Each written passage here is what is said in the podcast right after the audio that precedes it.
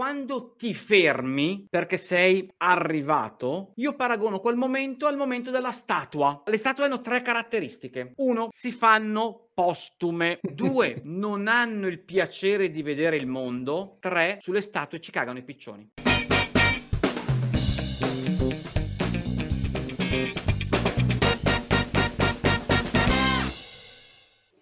Ciao, io sono Priel Kornfeld, questo è Visionary HR Talk, dove ci chiediamo come possiamo migliorare la qualità della vita sul lavoro. Oggi vogliamo parlare di resistenza al cambiamento e di come agevolarlo, questo benedetto cambiamento, in azienda e ne vogliamo parlare con Mirko Frigerio, che saluto. Ciao Mirko. Ciao Priel, buongiorno, ciao a tutti. Buongiorno, Mirko, fondatore e vicepresidente esecutivo di NPL's Resolutions. Poi potremo parlare di tutto il tuo eh, mondo di lavoro, poi arriviamo a parlare del cambiamento. Chiamo in causa anche Emanuele Ceschia, CEO di MyNet, padrone di casa. e visionarie, benvenuti. Fantastico. E saluto tutto il nostro pubblico. Intanto potete, grazie Lorenza che ci saluta già su, eh, su LinkedIn, quindi usate i commenti per dirci che ci siete, per commentare in qualsiasi momento quello che volete nella puntata e naturalmente per fare domande. Ciao Massimo. Partiamo subito, direi, Mirko. Raccontaci un attimo l'azienda, che cosa che fai, come ci sei arrivato, dacci un po' di contesto sul tuo, poi arriviamo a toccare il cambiamento.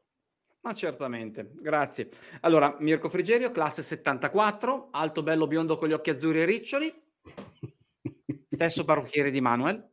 Cosa faccio di mestiere? Ve lo dico come, come, ci nomina la licenza che abbiamo. Di mestiere faccio ufficio recupero crediti. Brutta da raccontare così. Ho una licenza 115 Tulps, ho la possibilità quindi di gestire un'attività, quella con NPR Solution, che è la possibilità di fare il recupero crediti per conto di soggetti che devono incassare soldi. Quindi questo è come si racconta brutalmente. In realtà cosa facciamo? NPR Solution è una società che alle spalle ha, oltre alla mia esperienza, un importante gruppo a livello nazionale, il gruppo RINA, per molti conosciuto come eh, ente certificatore. Entriamo nel mondo del credito deteriorato, quelli che vengono chiamati NPL, e siamo a supporto di tutti quei soggetti titolari di crediti che hanno l'esigenza di gestire il credito in maniera ordinata in maniera di recupero. Quindi ci occupiamo di verificare banche dati, ci occupiamo di verificare l'andamento delle esecuzioni immobiliari, delle aste. Nella mia attività ehm, sono anche docente universitario, quindi insegno anche ai bancari a fare questo tipo di attività e gestiamo anche dei master per investitori. Quindi quello che facciamo brutalmente è monitorare il mondo delle esecuzioni immobiliari per cercare di trovare delle soluzioni alternative all'asta, ecco, ecco il perché il recupero credito, per evitare che l'asta vada a, a um, deprimere non soltanto il credito di chi lo deve incassare, ma anche il debitore, che normalmente è sempre la parte più lesa in un processo di recupero. Mi approccio a questo mondo da eh, oramai oltre una ventina d'anni, nasco con una formazione tecnica, alle superiori ho fatto il geometra. Manuele hai fatto geometra alle superiori? Perito meccanico. Lui era perito, io non ancora. eh, nel 97 intraprendo l'attività di agente immobiliare nell'arco formativo della mia vita, nel 2003 inciampo per sbaglio nella gestione di un recupero eh, crediti che vuole soldi da un mio cliente che ha un immobile in asta che è un immobile pignorato, scusate, non era ancora dato in asta. Mi invento quindi la possibilità di trovare una soluzione a questo cliente e inciampo, ma dico inciampo veramente, non, non l'ho cercato, nel simpatico mondo del recupero crediti. Nel simpatico mondo del recupero crediti ci entro con una sola gamba nel 2003, l'altra resta ancora attaccata al mondo del, della cantieristica, dei frazionamenti e così via. E eh, grazie a questa attività quasi accaduta per sbaglio di questo cliente che aveva un problema di recupero credito, un capannone che aveva un pignoramento, entro nel mondo del credito deteriorato e dopo aver chiuso questa prima pratica eh, mi viene chiesto da colui che era la banca in quel momento di potermi formare da un punto di vista giuridico, quindi mi formo in quelle materie che sono quello che oggi utilizzo, quindi il diritto fallimentare, le esecuzioni immobiliari e eh, uso come mia Bibbia il codice di procedura civile. Da lì ci costruisco anche poi un'attività formativa che oggi è quella che eh, insieme a altri professori insegniamo un master universitario. Dal 2003 con mezza gamba, con una gamba sola, quindi inizio nel mondo, il mondo delle esecuzioni immobiliari, a seguirlo come agente sul territorio di una, recupero, di una, banca per il recupero crediti e magicamente nel 2009, all'inizio della crisi del 2008, 2009, 2010, decide di inserire anche l'altra gamba nel recupero crediti e lì cambio completamente la mia vita. Prendo, due anni dopo, nel 2011, mi sposto facendo inizialmente il, il pendolare a lavorare a Milano, vado fisicamente a lavorare nella grande città perché la grande città io arrivavo da una provincia, ma 50 km da Milano, non 2000 km, quindi inaccessibile. Entro nella grande eh, città, vado nella grande città perché scopro, dopo anni che faccio eh, attività di pendolare del credito, inizialmente nel 2003 facevo Milano-Roma e poi ehm, scopro che le banche comunque si concentrano in macro, eh, in macro territori, quindi scopro che a Milano erano tutti presenti quelli che sono oggi i miei clienti, tranne alcuni casi sporadici, mm-hmm. e quindi decido di fare il pendolare del credito e andare a lavorare a Milano. Mi trasferisco poi definitivamente a Milano, oggi eh, sono eh, eh fisicamente collegato nella, mio, eh, nella mia sala regia di Milano, eh, e da lì comincio a fare questa attività che, vista da chi la legge soltanto su una licenza del testo unico di pubblica sicurezza, è quello che spezza i pollici. Fai il recupero credito, sai quello che viene a casa, ti rompe i pollici se non paghi. Visto dal lato del cambiamento propositivo che stiamo mm. inserendo in questa attività, beh, in questa, questa attività è quella che mi ha dato la possibilità di inventare dei nuovi sistemi di recupero che oggi sono su qualsiasi eh, tipo di giornale. Se qualcuno avesse voglia di giocare con quali sono gli strumenti che eh, stiamo portando per il cambiamento di questo eh, impianto di recupero crediti, vi consiglio di fare una googolata, cliccare Mirko Frigerio 100 case e lì vedete qual è stato l'apporto che il Covid, il lockdown, ha portato al cambiamento del mondo del recupero. In descrizione trovi due link con presentazioni video del progetto 100 case. Da lì il cambiamento però entra per la terza volta.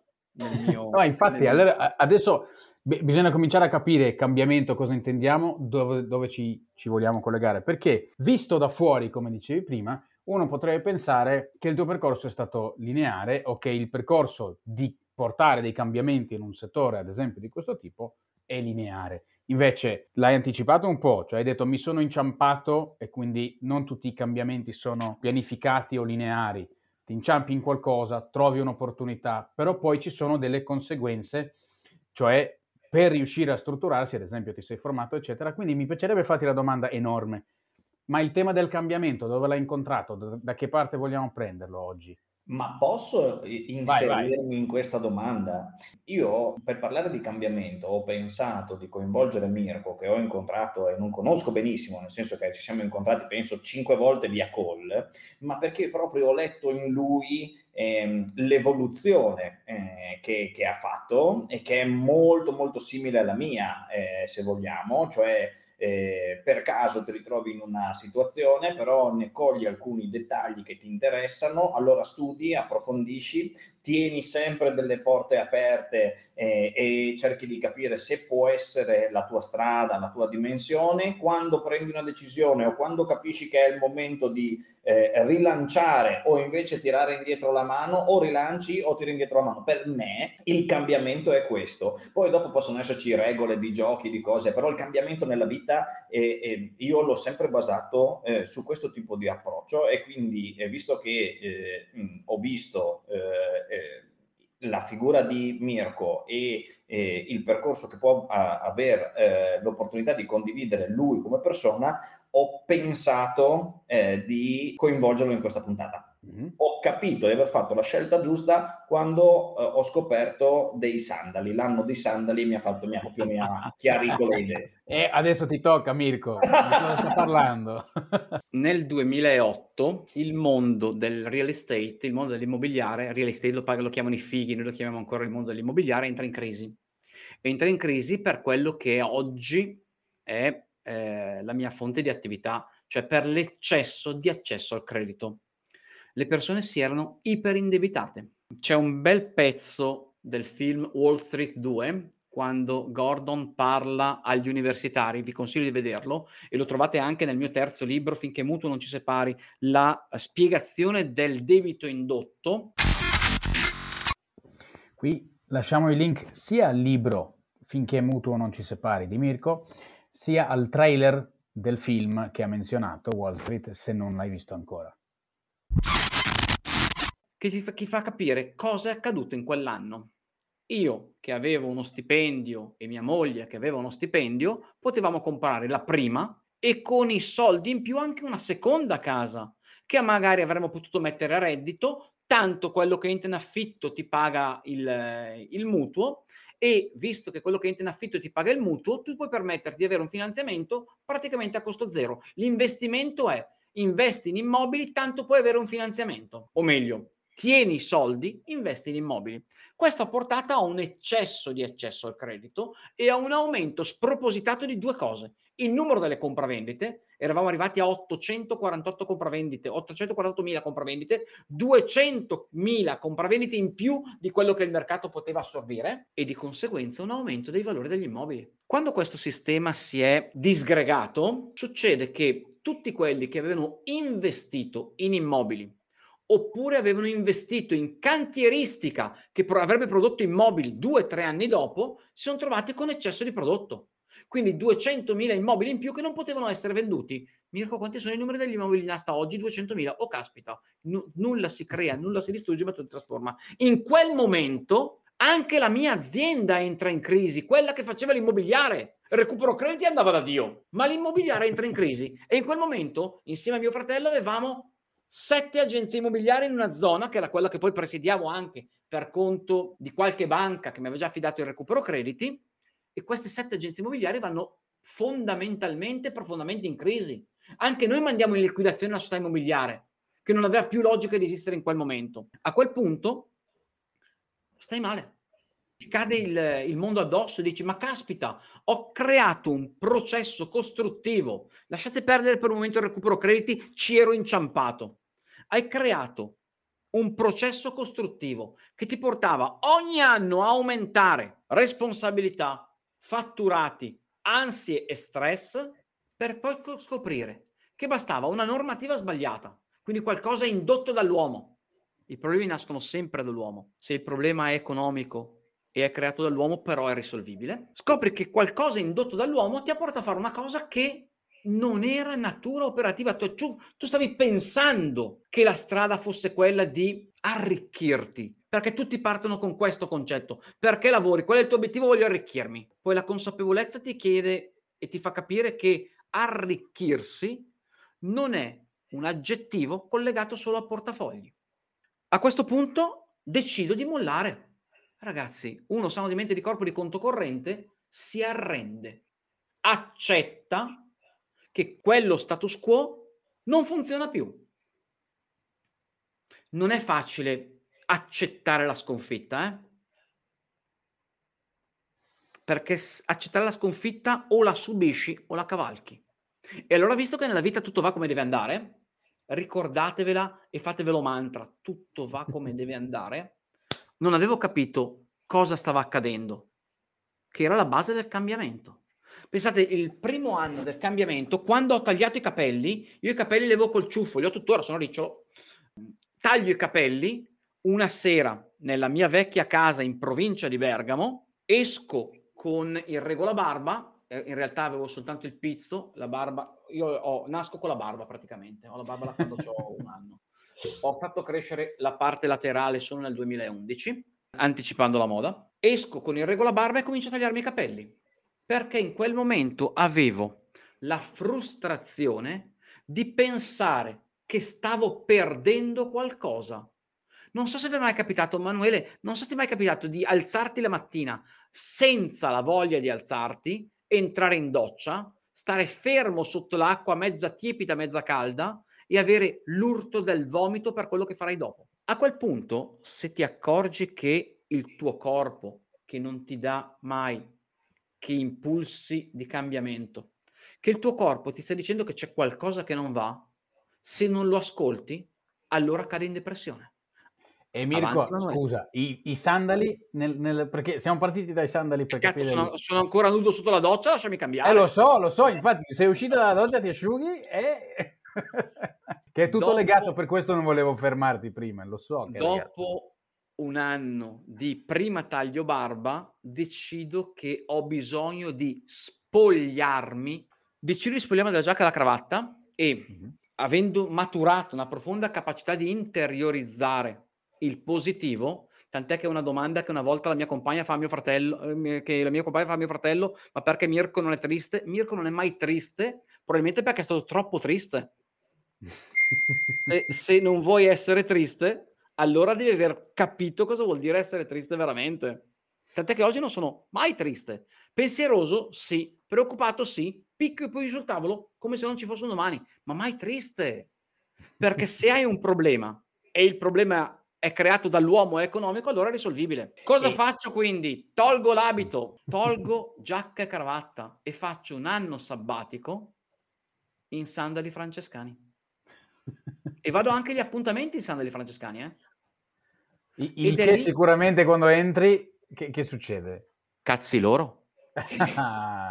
allora, per una settimana volevo nascondere i piedi perché avevo vergogna. La settimana dopo me ne sbattevo le balle. E se era più importante la calzatura che indossavo rispetto al concetto che emanavo, beh, allora c'era qualcosa che non andava non in me, ma chi c'era davanti a me. Però de- devo fermarti perché stai andando troppo, troppo veloce e potrebbero sembrare delle chiacchierate casuali alle persone che ci ascoltano e io invece vorrei puntare eh, due, due, punti fermi. Uno è quell'emozione che provi sotto la doccia in quella giornata che capisci, il tuo corpo ti sta dicendo che è, è una giornata sbagliata, tu non sei la persona giusta. Ad esempio a me, eh, io mi capita di svegliarmi alle 4 del mattino e non prendere più sonno eh, io, mh, mm, mm, a me incide nel sonno questo tipo di cosa mm-hmm. e ho imparato da poco, eh, un paio d'anni, che quando succede questo devo pensare meglio perché c'è qualcosa che mi sta sfuggendo, perché vuol dire che il mio cervello mi sta dando dei messaggi che io non sto capendo ed è, io le chiamo le chiamate al cambiamento. E, e Federico, il mio socio, quando sa che io mi sveglio presto la mattina, già trema trema perché eh, io metto un po' tutto in, in discussione. Mm-hmm. E l'altro passaggio è per cambiare, secondo me, è importante che tu dai dei segnali al tuo corpo. E quindi il sandalo francescano non è una stupidaggine, è un messaggio che tu dai forte a te stesso. Ah sì, mi dici che io per, devo apparire in un determinato modo per fare quello che faccio, allora io ti dico che lo faccio in maniera diversa e è una comprova che hai la possibilità di farcela, è una comprova che tu sei forte, ti dà una carica emotiva e, e, emozionale devastante. Questo mi sento di dire che vale per tutti, tutti i settori. Poi dopo facciamo dei passaggi con Mirko che sono sicuro che mi illumineranno perché voi dite è facile, fai l'immobiliare, recupero crediti, ma io adesso lo metto in una tessitura e lo metto in un artigiano che fa la lavorazione delle suole delle scarpe e vi posso assicurare che l'approccio, che non è un approccio didattico, è un approccio che hai imparato sulla sua pelle, nella sua vita, lo puoi prendere e spostare da una parte o dall'altra, che è uguale. Prie, che cosa mi dici lato docente, lato...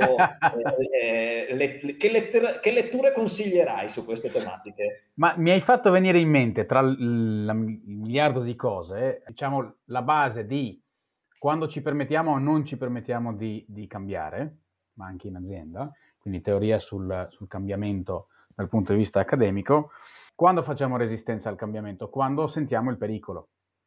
Okay? Il, il, corpo segnala, come avete detto voi, in azienda no? è, è, più articolato, ma alla fine la sensazione di pericolo da, da, qualche parte ti arriva e quindi andiamo in difesa, cerchiamo di proteggerci da qualcosa che non sappiamo che cos'è, perché il cambiamento è sempre incertezza, no? la vita è sempre incertezza, però questo non ce, non ce, lo raccontiamo spesso. Facciamo finta di niente perché ormai no, abbiamo, abbiamo, sempre fatto così. Abbiamo sempre fatto così, che odiamo tutti, ma continuiamo a sentirlo. Cosa vuol dire? Che abbiamo sempre fatto in un modo che oggi mi ha portato qua. Qua sto relativamente bene, anche se non, no, forse non è perfetto, però lo conosco, lo conosco, mi so gestire in questo, per come mi sono gestito fino ad ora il futuro è incerto, il cambiamento è incerto, quindi vado in meccanismi di difesa. Uno degli elementi che è molto importante eh, sono i, i, feedback, come li avete descritti, ad esempio i, i, rimandi che ti dà il corpo o i rimandi che ti dà la situazione attorno a te, che banalmente ti sta dicendo allarme, allarme, qualcosa non va.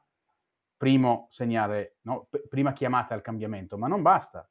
Perché se non c'è abbastanza sicurezza psicologica, cioè io valgo qualcosa anche se non so come gestirli, anche se le cose potrebbero andare diversamente, anche se, anche se, anche se, io ho un valore intrinseco al fatto che esisto, ok? In questo insieme di persone, questo specialmente in azienda, se non c'è questo io vado ancora in difesa, perché il fatto che le cose non vanno non mi è sufficiente per cambiare. Per approfondire il tema della sicurezza psicologica, il testo di riferimento è quello della Amy Edmondson, che lo ha ricercato eh, per molti anni, per cui lo consiglio veramente, anche perché è scritto in maniera divulgativa, quindi è bello da leggere comunque, anche se il tema è, è molto puntuale, non è la prima cosa che ti viene in mente. Allora, fatti una googlata, cerca di capire che cos'è, poi eventualmente se vuoi approfondire comprati il libro. Eh, Franco Angeli, editore, Sicurezza psicologica, si chiama Organizzazioni senza paura. Lasciamo il link sotto.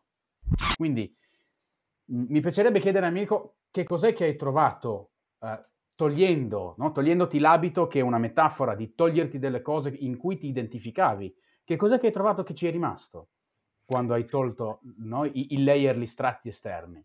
Allora, ti sembra strano? Adesso farò una domanda che dici, eh certo, l'avevi già scritta prima. Priel, ho trovato me ho trovato la mia, la mia essenza, che non era quella di fare l'imprenditore come lo facevo vent'anni fa, perché quando ti fermi, perché sei arrivato, io paragono quel momento al momento della statua. Mm-hmm. Allora, le statue hanno tre caratteristiche. Uno, si fanno postume. Due, non hanno il piacere di vedere il mondo. Tre, sulle statue ci cagano i piccioni. Le tue sintesi sono fantastiche. Il, il punto 2 è illuminante, però. Eh. Il punto 2 è illuminante. La statua è ferma, è arrivata lì, sono gli altri che vanno a guardarla, ma lei è lì. I e... problemi si affrontano alzando il culo dal divano. E mi, mi, permetto di fare un passaggio perché Priel prima ha toccato un tema in azienda. No? Io in azienda eh, misuro eh, il mio svegliarmi presto, il, la non voglia di uscire dalla doccia di Mirko, per me sono eh, le grandi dimissioni, eh, la difficoltà che fate nel trovare del personale. facile da dirvi mancanza di liquidità o mancanza di nuovi clienti, tutte cose che eh, sì sono sono dei messaggi chiari, ma dobbiamo dare anche eh, delle risposte a questi messaggi che ci stanno dando le nostre aziende. Priel, giro di, di messaggi e eh, due proprio eh, feedback su Mirko di due aziende completamente diverse che intanto che tu fai l'elenco me le immagino per fargliele più difficili possibili. allora abbiamo un po' di, di, di commenti più che altro. Eh, Matteo Leoncini che concorda che il, il, ci collega che il fallimento, quindi i momenti che eh, ci chiamano a cambiare anche, no? non è il contrario del successo, anzi è parte no, della strada per il successo e penso che possiamo solo essere d'accordo. Valentina che aggiunge eh, che sponsorizza l'approccio sempre con il sorriso, di fatto eh, anche la difficoltà, lei scrive, si può trasformare in opportunità, quindi chiave di cambiamento, quindi approcciare con positività anche le chiamate difficili Abbiamo commenti di questo tipo, non abbiamo avuto eh, ancora delle domande, quindi scomodateci per favore, specialmente in ambito organizzativo, così usciamo con quello. Mirko, se vuoi... Se vuoi Mi riprendo a quello che è apparso prima, il fallimento non è il contrario del successo, anzi è parte del successo. Uno dei problemi del nostro eh, attuale momento, quello della ipercomunicazione che porta all'abbattimento dei quozienti intellettivi, ma ne parleremo un'altra volta, cioè siamo tutti iperinformati ma sappiamo tutti di meno, ci ha fatto a che faccia? Ha vinto la Juve? Che ha fatto? ha segnato l'Udinese. frase mia questa, frase mia. Ho visto che mi segui, ho visto che mi segui adesso da questa... Giuro che non sapevo che era tua, però adesso te la, te la cito. Se è vero che siamo disinformati e svogliati nell'apprendimento, ci siamo anche dimenticati di insegnare una cosa alle nostre generazioni nuove, ai nostri figli. Ci siamo dimenticati di insegnargli a fallire. Non vorrei essere frainteso, ne avevo presi a mattonate sulla testa o a calci nel sedere, ma ci siamo dimenticati che tutto quello che è il percorso formativo di un bambino passa anche da prendere i calci negli spogliatoi, da prendere le sbucciature nei campi di calcio, non sentire il padre fuori che urla contro il, il, l'altro ragazzo perché le, le stai giocando male. È commovente comprendere come cento anni fa, durante la crisi del 29, venne inventato il più bel gioco dedicato al fallimento per insegnare ai bambini a non fallire. Si chiama Monopoli. Per comprendere che ogni giro di Monopoli, ogni, ogni giro è un anno, ogni anno può caderti di tutto, puoi anche fallire. E quindi smettiamo di romperci i coglioni facendo i selfie ai bambini che hanno la cintura gialla di judo. L'ho fatta anch'io la cintura gialla di judo. Mia mamma non sapeva perché era, perché era gialla. Eh, Priel, sei pronto? Perché Io sono ho... pronto e poi abbiamo anche una domanda da Lorenza, vai. Ok, ma eh, cose semplici mi sono venute in mente proprio. Aziende che chiedono il cambiamento ma non sanno come farlo. Ne ho due qui di amici, proprio. E, guarda, ti chiamo Mirko, guarda, con questi due amici ho bisogno che gli dai una mano. Azienda siderurgica con passaggio di testimone da padre a figlio, perché papà ha 75 anni e nel corso della vita ha perso anche la forza, eccetera, eccetera, ma i clienti sono clienti storici che sono cresciuti insieme al padre e che non si fidano ovviamente del figlio. Cosa fa questa azienda? Da dove partiamo? Ovviamente non è che mi serve la risposta perché servono molte più informazioni, ma un approccio. Quindi anche i clienti hanno 75 anni? lavorano da 30 anni insieme a loro. E cosa producono? Siderurgia, tondini in Tondini del ferro. So FB44K. È il cliente che vuole lavorare col papà o il papà che non si fida a, lavorare, a far lavorare il figlio? Secondo me è sempre in mezzo la risposta. Non, non lo so in questo caso perché non me l'ha detto il mio amico, ma ti direi che la risposta è sempre in mezzo. Sai qual è il grosso problema? Non hai parlato di una società, hai parlato di un papà. Se fosse una società con un organo amministrativo, magari sbagliato, che non sa niente della materia e così via, affronterebbe in maniera intelligente il cambiamento mettendo dei commerciali. Ma se l'ostacolo è il papà, e pensa a quel figlio che magari vuole lavorare in quell'azienda, ma è soffocato da questa cosa. Beh, se io fossi il figlio andrei a lavorare per la concorrenza. Priel? Ma sono d'accordissimo che il, il fulcro è lì e quindi il cambiamento in quel caso no, bisogna cominciarlo da effettivamente quali sono le volontà e bisogna scavarci un po'. È interessante perché proprio ieri sera ne stavo parlando con, con un gruppo di, di, di colleghi di un caso in particolare in cui si è voluto gestire un passaggio generazionale in azienda in maniera intelligente, si è riusciti, ma solo dopo aver verificato che sia papà sia figli erano effettivamente allineati nella direzione in cui si voleva andare. Poi sono riusciti a strutturare diversamente la parte commerciale. Lì era un'azienda che rivendeva cioè, edilizia leggera eh, nel Veneto, eh, un bel giro di, di, di affari, però no, erano strutturati insomma... No, non strutturati. Esatto, erano strutturati come è successo. Eh, una, de- una delle, delle, problematiche era, ad esempio, tantissimo, t- tantissimo potere contrattuale ai commerciali, che quindi ogni offerta no, veniva un delirio perché ogni offerta era diversa da un'altra. Eh, e quindi lì un, uno dei cambiamenti da, da, uh, su cui pensare è, ma vogliamo veramente creare quello che Mirko diceva, un'azienda, cioè una struttura che sopravvive a noi. Eh, una collega che, che, saluto se ascolta qui, Mara, eh, ha detto ieri sì, sopravvivere il, il test dell'autobus. Se uno in azienda viene sottomesso, no, viene messo sotto, scusatemi l'italiano, messo sotto da un autobus, l'azienda sopravvive o no?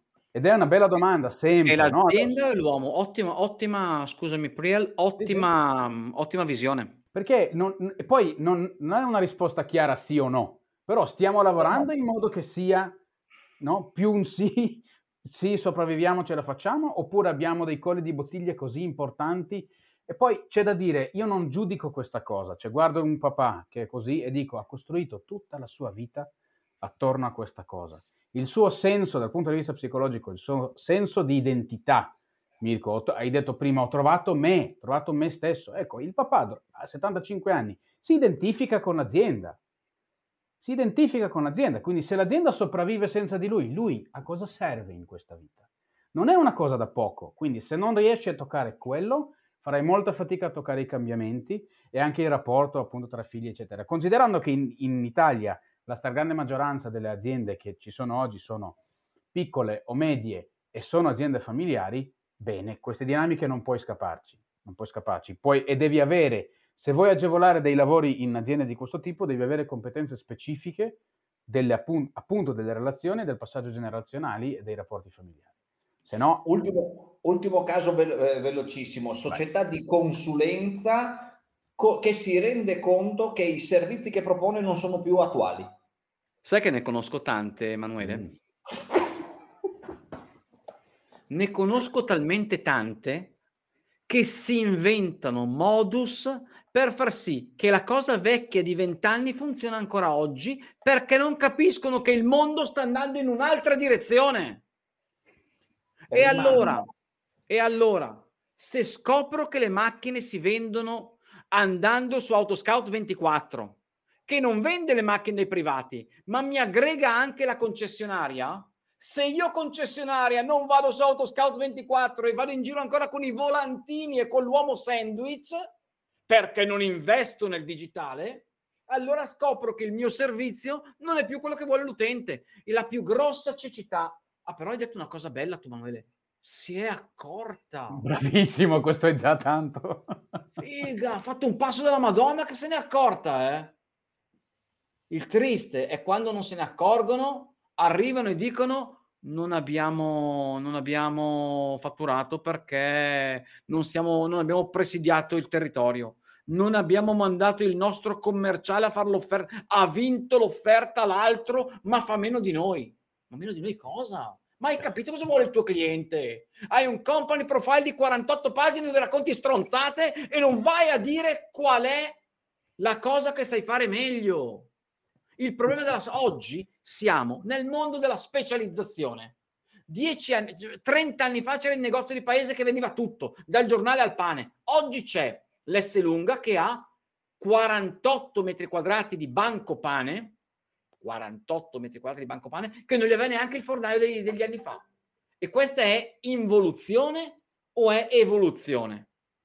Mm-hmm. Se io non capisco cosa vuole, se io non capisco cosa vuole la persona che ho davanti, allora il problema non è la persona che ho davanti, sono io. è una bellissima barzelletta su questo per, per, un'altra volta, sono d'accordissimo. Eh, direi che se si sono resi conto è già un ottimo passaggio. Cosa ah, fare sì, se ti sei già reso conto? Pensa a tutto quello che puoi valorizzare in qualche modo e tutto quello che è obsoleto.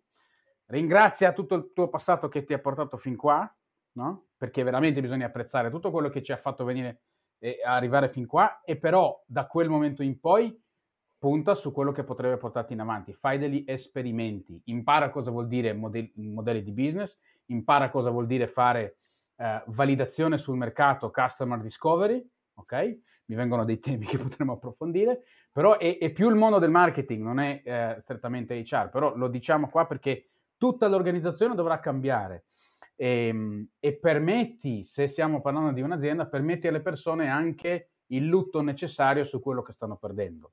Perché se non dai spazio a questo, non liberi le energie verso il nuovo. Questo è vero nella vita, è vero anche nel lavoro, naturalmente. Manu. Aggiungo, trattandosi di società di consulenze, fai una valutazione sulle skill delle persone che hai già in house, perché potrebbero essere loro il driver del cambiamento, potrebbero essere loro a dirti che si deve puntare su questo o su quest'altro. Mi taccio un sacco di domande, quindi lascio a te e a Mirko. cerchiamo, cerchiamo, un attimo di, di vedere le, domande. Abbiamo una domanda da, da Lorenza, così prima di, di salutarci, poi ti chiederò, Mirko, dove ti possiamo inseguire anche anche se le persone hanno cominciato già a googlare, secondo me, a questo punto. Ehm, la domanda è, scrive Lorenza, come promuovere il cambiamento quando non è sentita fortemente la necessità?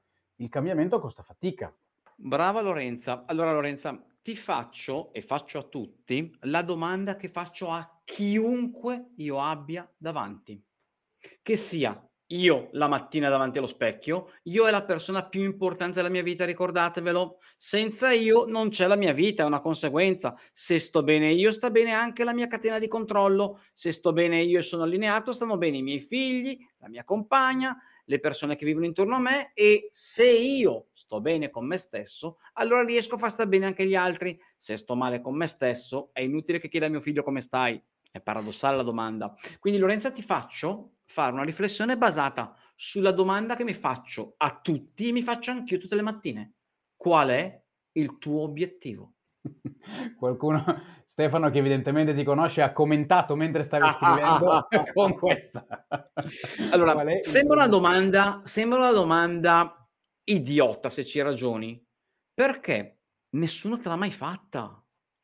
Se tu stasera esci, vai in un pub, ti fermi, guardi una persona e gli chiedi qual è il tuo obiettivo, quello lì ti dice finire la birra. Se sei in un posto di lavoro, questo ti dice arrivare alle 5 e andare a casa. Ma quello non è un obiettivo, è una gestione del tempo malsana. Mm-hmm. L'obiettivo, il target, quello con una B, quello con due B è quello della macchina fotografica, è una cosa a lungo termine o una cosa qui ed ora, come ci stanno abituando nei mantra a fare. E se vi dicessi che è tutte e due, qui e ora, per arrivare fra dieci anni a fare quello che è il mio obiettivo, beh, ti racconto una cosa, Priel, la dico anche a Emanuele. Io ogni giorno ho un obiettivo diverso da quello di ieri, perché ho una meta. Nel, nella mia vita ho, ho raggiunto già tante mete, ma ne ho tante altre avanti che alcune volte mi dicono sei visionario, aspetta che sei avanti quattro anni. O il, mia, una delle mie prime linee dice Mirko, come al solito, hai detto una cosa che vedremo fra cinque anni. Ma se io non ho la meta, non riesco a costruire il percorso per arrivarci. Se non punto il navigatore su dove, dove voglio andare, non riesco a percorrere la strada, vado in giro a zonzo. E allora, qual è il mio obiettivo? Qual è il tuo obiettivo? È la risposta alla quale bisogna darsi una domanda tutti i santi giorni. Quindi un macro obiettivo a lungo termine, ma poi devo essere bravo a suddividerlo in micro obiettivi giornalieri che mi conducono all'obiettivo madre? Mi piace, sì, lo stai trasformando in uno schema di Gantt, in realtà è uno stile di vita. Perché sai cos'è la mia risposta a qual è il mio obiettivo? La ricerca no. della felicità. Si possono dire parolacce, vero? Quindi, e, pa- paraculo, quindi... paraculo è concesso, giusto? Sai dove viene espresso per la prima volta la ricerca della felicità? In un atto pubblico? No. Nella dichiarazione di dipendenza degli Stati Uniti d'America, dove viene citato che, come terzo punto che l'uomo deve perseguire la ricerca della felicità. Manuele, non siamo nati vestiti e moriremo nudi.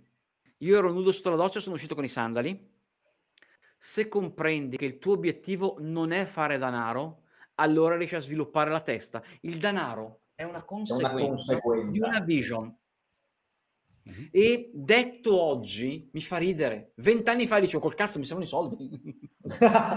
no, no. Lo, lo, mi piacerebbe collegarlo io a Lorenza. Aggiungerei soltanto alla risposta di Mirko come si può agevolare. Da una parte bisogna capire cosa vuoi tu dici qual è l'obiettivo, cosa vuoi? Cosa vuoi veramente? E già farci questa domanda è molto importante, ma poi aggiungerei chiedere, cercare di capire, di interpretare anche cosa stiamo temendo, co- di, da cosa abbiamo paura, perché è la paura che ci blocca, no? non soltanto la mancanza di obiettivo. Possiamo girare a zonzo facendo finta che, perché abbiamo paura in realtà di prendere una decisione o di limitarci a qualcosa, di prendere un commitment serio. Abbiamo paura di perdere qualcosa, che cos'è che ci spaventa? e anche no, sondare questo è, è, molto utile per agevolare il cambiamento. Stefano invece, eh, Stefano Anselmi, ci chiede quali sono i pensieri che vivi quando percepisci che stai entrando nella fase di staticità e quali sono i mantra, quali sono i, i, le contromisure che adotti per uscirne fuori. Una risposta lampo, poi Mirko, siamo a 40 e passa minuti e secondo me ci seguono alla grande, però non vorrei... Eh, no? siamo, siamo già bombardati di informazioni, come dici, quindi ho comprato una lavagna e tu dici a fare per scrivere tutti i miei obiettivi e portarli avanti. Mm-hmm. Quindi, se il tuo obiettivo è realmente la ricerca della felicità, non la trovi soltanto in quello stagno. ma lo trovi in tanti altri ruscelli, acquitrini e mare. Ricorda che lo stagno è soltanto una questione temporale. È meglio essere fiume che finisce in mare. L'importante è, ave- è, è avere sempre l'obiettivo dopo. Oppure, scusate, non l'obiettivo dopo, il passo dopo. Perché se stai stagnando, allora c'è qualcosa che non va nel tuo obiettivo. Bravo. Io quest'anno sarò partner e sponsor di tre startup innovative. Una nel mondo HR, poi te ne parlo, mano.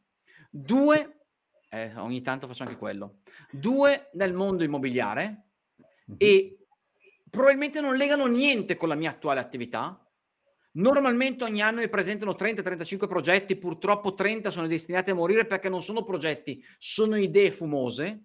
5 però vanno avanti. Quest'anno ne vanno avanti 3 più una che è già partita. Questi progetti sono la fonte essenziale del cambiamento che ti porta a fare quello che farai nei prossimi 5 anni. E non serve buttarsi dentro corpo, anima e cervello. Basta soltanto il cervello, perché corpo e anima, un'altra cosa che ho imparato col tempo, lo puoi far mettere a chi con te crede in quell'obiettivo. E allora non sarai da solo a perseguirlo. A calcio si gioca in 11. Attenzione, non tutti i portieri, non tutti attaccanti, ma 11 diversi uno dall'altro. Soltanto così ottieni i risultati. E arrivi all'obiettivo che non è vincere la partita, eh? o meglio, che non è solo vincere la partita. Stavo per correggerti. Grazie. si può sempre, questo è, è, anche nel mondo del design thinking, si fa il gioco dei perché. Chi ha avuto figli piccoli si è fatto questo gioco anche a casa perché a un certo punto arrivano a chiederti perché, perché, perché, ed è una delle domande che non ha fine. Però la discussione con diversi perché è molto, molto interessante, ci aiuta a fare chiarezza. Mirko, se ehm, sei visionarie e visionarie eh, in ascolto oppure in differita, cioè non, non, no, che non ascoltano la diretta ma seguono eh, comunque questo contenuto, ti vogliono inseguire e, e trovare altri tuoi contenuti, dove vanno? Oibo, eh, su LinkedIn, okay. su Facebook, in edicola. Non manca. All'S lunga la sera. Vicino al banchetto del pane. Vicino al banchetto del pane e anche la gastronomia. Fantastico. Lasciamo i link naturalmente nella descrizione. Manu, qualcosa in uscita? Guarda, eh, davvero davvero grazie eh, per una cosa, al di là di quelle scontate che hanno percepito tutti, l'energia e, è, è, stata una eh, puntata energica che per me determina il fatto che questo tuo approccio eh, è un approccio positivo eh, che ti fa stare bene e quindi è un consiglio che, anzi mi sento di dare un consiglio a tutti gli altri, seguite Mirko come, come approccio perché ritrovarsi in una call eh, da ex agente immobiliare, azienda di costruzioni, che fa recupero crediti con due mezzi consulenti, filosofi, cercatori come, come, come Triel e uno scappato di casa come me, non è banale, non è banale e ne denota eh, che una cosa giusta ho fatto, cioè quello di invitarlo. Grazie davvero per la partecipazione. E spero che sia stato utile per tutti. Eh, andatelo a cercare, pertanto risponde brevemente ai messaggi su LinkedIn. Io ho aspettato solo due mesi. Che eh, diciamo rispondo. che è il lato oscuro della forza. Scusa, questo, questo sono io. Certo. Si vede? il, il, il, mio problema è che ho una eh, gestione dei social un po' atipica, sì, mettiamola così. Cioè io posto una frase al giorno, poi ciao a tutti, ci vediamo domani. Anche questo è una grande consapevolezza di che cosa vuoi e di conseguenza usi le cose. Non siamo qui per accontentare tutto il mondo, siamo qui per cercare Bravo, di... Priel, no? il sì? no non è così brutto come lo si dipinge.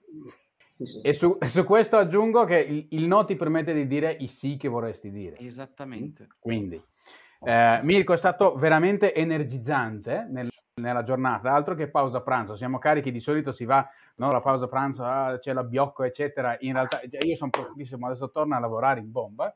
Mi è molto chiaro il mio obiettivo, tra l'altro. E quindi grazie di questa, di questa chiacchierata e di tutta l'energia e dell'esempio, perché oltre a parlare della teoria, di come si potrebbe fare, no? abbiamo bisogno di ispirazione e di questa ce n'hai data oggi a pacchi. Buona fortuna per tutto il resto e visionari e visionarie, alla prossima! Grazie Ciao. di cuore. Ciao!